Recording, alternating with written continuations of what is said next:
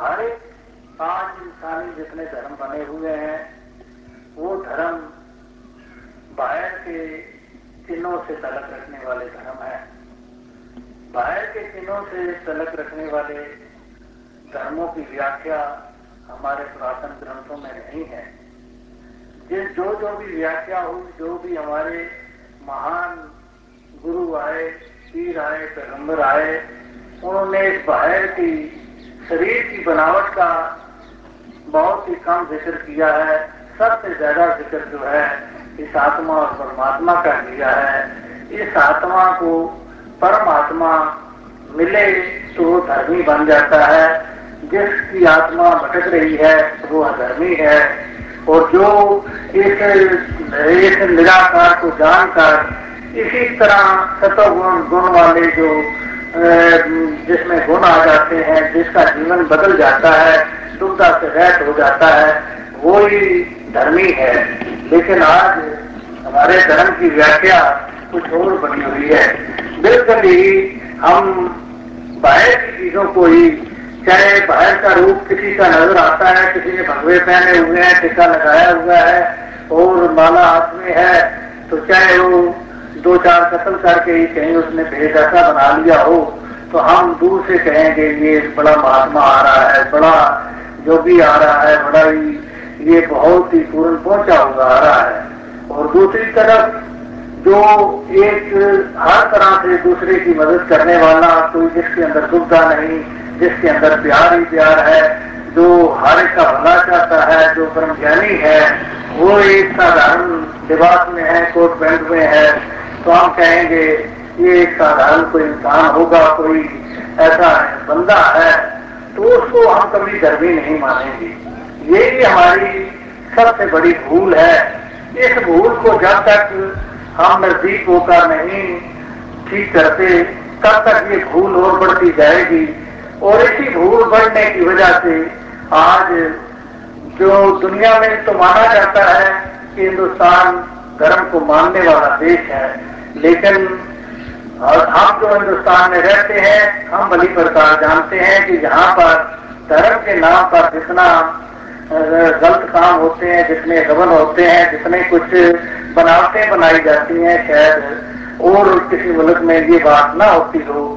ये सबसे बड़ी बुराई है कि आज हम धर्म कहाँ है, हम कहाँ है, तो हम धर्मी कहलाते हैं। और इसी वजह से आज ये दुख हमारे ऊपर मंडरा रहे हैं, तकलीफें आ रही हैं, तरह तरह की परेशानियां आती हैं, दुख आते हैं।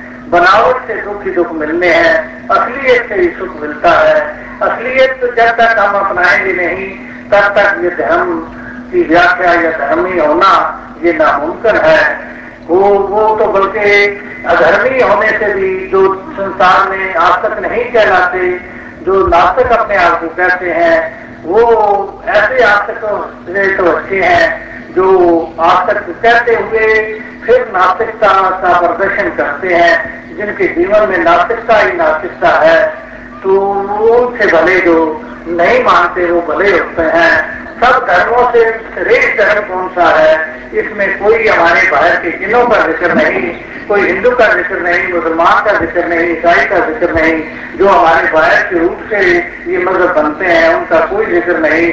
जो अपने स्वामी को आसान जानता है उसके कर्म अवश्य निर्मल हो जाते हैं, वो कोई गलती नहीं कर पाता। और जो अपने परमात्मा को दूर समझता है उससे गलतियां होती हैं।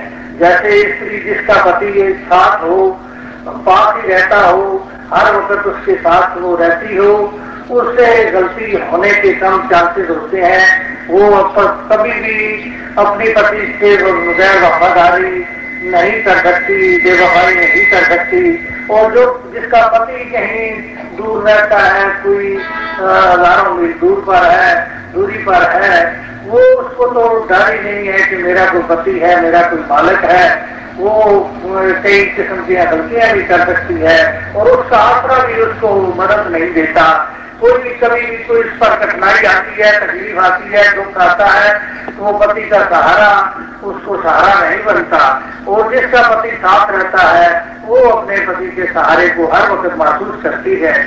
इसी तरह ये आत्मा जिस आत्मा को इस पार परमात्मा जो सर्वव्यापी है, जो इसको आत्मा जान चुकी है, वो आत्मा हर वक्त ही ऐसा डर महसूस करती है कि मैं इसको नजदीक जान के मेरे में बुराई क्यों आए, दुख क्यों आए, कोई किसी की गैर भावना क्यों आए, किसी की नफरत हमारे मन में क्यों पैदा होए।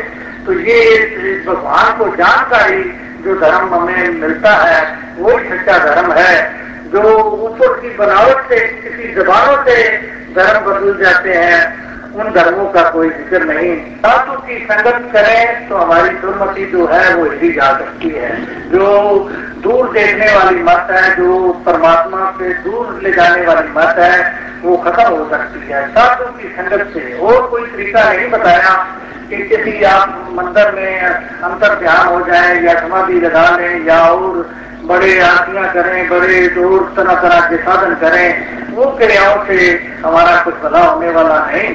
हमारा भला तो इस तरीके से होएगा कि हम साधु की संगत करें जो खुद इस पावन परमात्मा को जानता है, इसके गुणों को जानता है। ऐसे गुरुमुखों की हम संगत करेंगे, हमारे अंदर भी वो परिवर्तन आ जाएंगे, हम भी उसी तरह के सुख हासिल कर सकेंगे। जैसे कोई भी संसार के कामों में जैसी जैसी हम संगत करते हैं, वैसा वैसा हम बन जाते हैं। और संगत के बगैर और चाहे कितने हम काम करें, उससे कुछ बनता है। एक बच्चे ने विद्या हासिल करनी होती है, हिंदी पढ़नी होती है, हम उसके इर्द गिर्द हिंदी की किताबें रख दें। हिंदी के कोई बहुत बड़े बड़े प्रोफेसर जो हैं, बड़े बड़े जो लिखारी हैं, उनकी दो चार फोटो लगा दें। तो उसको कह दें कि आप एक तो इस फोटो का ध्यान करो, एक ये किताबें पढ़ी हैं, यही विद्या का साधन है, बस इन पर ध्यान चढ़ाओ या यही मानो कि ये, और मुंह से हिंदी हिंदी कहना शुरू कर दो, तुम विद्वान हो जाओगे, तुम हिंदी के एक सही जानकार बन जाओगे, तो हिंदी आप में प्रवेश कर जाएगी। तो ऐसा तरीका करने से 50 साल में भी वो हिंदी का एक अक्षर भी नहीं सीख सकता। लेकिन उसके मुकाबले में हम वो कुछ भी सामान उसको नहीं देते, कोई लंबे चौड़े फोटो भी नहीं जानते, कोई इसी तरह किताबें भी ज्यादा नहीं रखते। मामूली सा एक छोटा सा कायदा लेकर उसमें से उस बच्चे को एक उस्ताद पढ़ाना शुरू कर देता है, खा जी होता है। तो वो चंद ही महीनों में कुछ बोलने लगता है, चंद ही सालों में वो स्वयं का विद्वान हो जाता है। तो उसका भाव ये हुआ, वो संगत की संगत लाती है, संगत के बगैर वो इलम प्रवेश नहीं करता। इसी तरह ये ब्रह्म ज्ञान भी और ब्रह्म ज्ञानी होना या धर्मी होना भी इसी बात पर निर्भर करता है कि हम साधु की संगत करें। हम उद्यम करते हैं सब, कोई कारोबार का उद्यम करता है, कोई और सुखी होने का उद्यम करता है, कोई अपनी लीडरी चमकाने का उद्यम करता है, कोई और कि मेरी बहुत शोभा बढ़े, मेरा मान बढ़े, मेरी सब किस्म की कोई सेहत के लिए उद्यम करता है। लेकिन ये उद्यम जो है ये भी भले हैं, ये भी हमें संसार में करने पड़ते हैं, क्योंकि उन उद्यम के बगैर हमारे शरीर का गुजारा नहीं होता।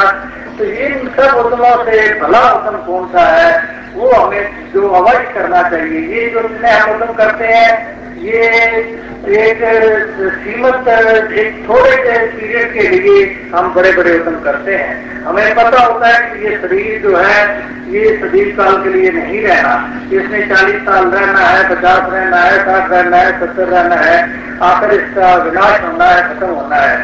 लेकिन उसके लिए तो बड़े हम उद्यम जो है बड़े लंबे चौड़े करते हैं। हमने अभी से प्रोग्राम 50 साल से बनाए होते हैं, 60 साल से बनाए होते हैं, और वो हर वक्त उन उद्यमों में हम पड़े रहते हैं। लेकिन एक जो उद्यम सबसे बड़ा हमने करना है, उसका कभी हम सोचते ही नहीं कि इस अकाल पुरुष परमात्मा का जट और इस रुझान का इसी पर भरोसा करना है, इसी के आश्रे हो जाना।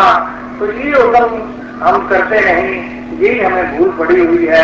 हरि का नाम जो है, जो सदा रहने वाला है, वो अपने जो अंग है इसको लेता प्रति इसका जाप करो, इसका ध्यान करो।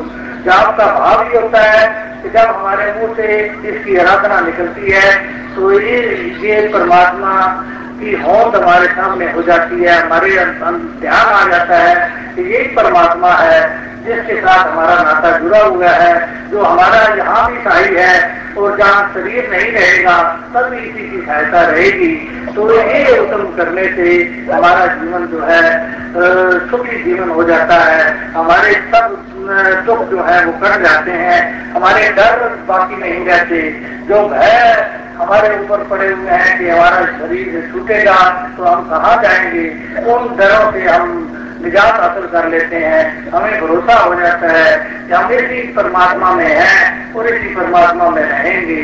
तो सबसे बड़ा उत्तम हमने यही करना है। दुनिया की बातें भी हम सुनते हैं, कारोबार भी करते हैं, एक दूसरे से वैसे बातचीत भी करते हैं, दुनिया के सब काम जो है वो बातचीत से चलते हैं, वो बातचीत भी हमें करनी चाहिए। लेकिन एक उत्तम जो वचन हमें प्राप्त होते हैं, जो उपदेश मिलते हैं, वो गुरु की वाणी होती है, गुरु की आवाज होती है, जिससे हमारा ये लोक भी सुखी होता है और परलोक भी सुहेला होता है। तो ऐसी वाणी जो है वो सबसे महान है।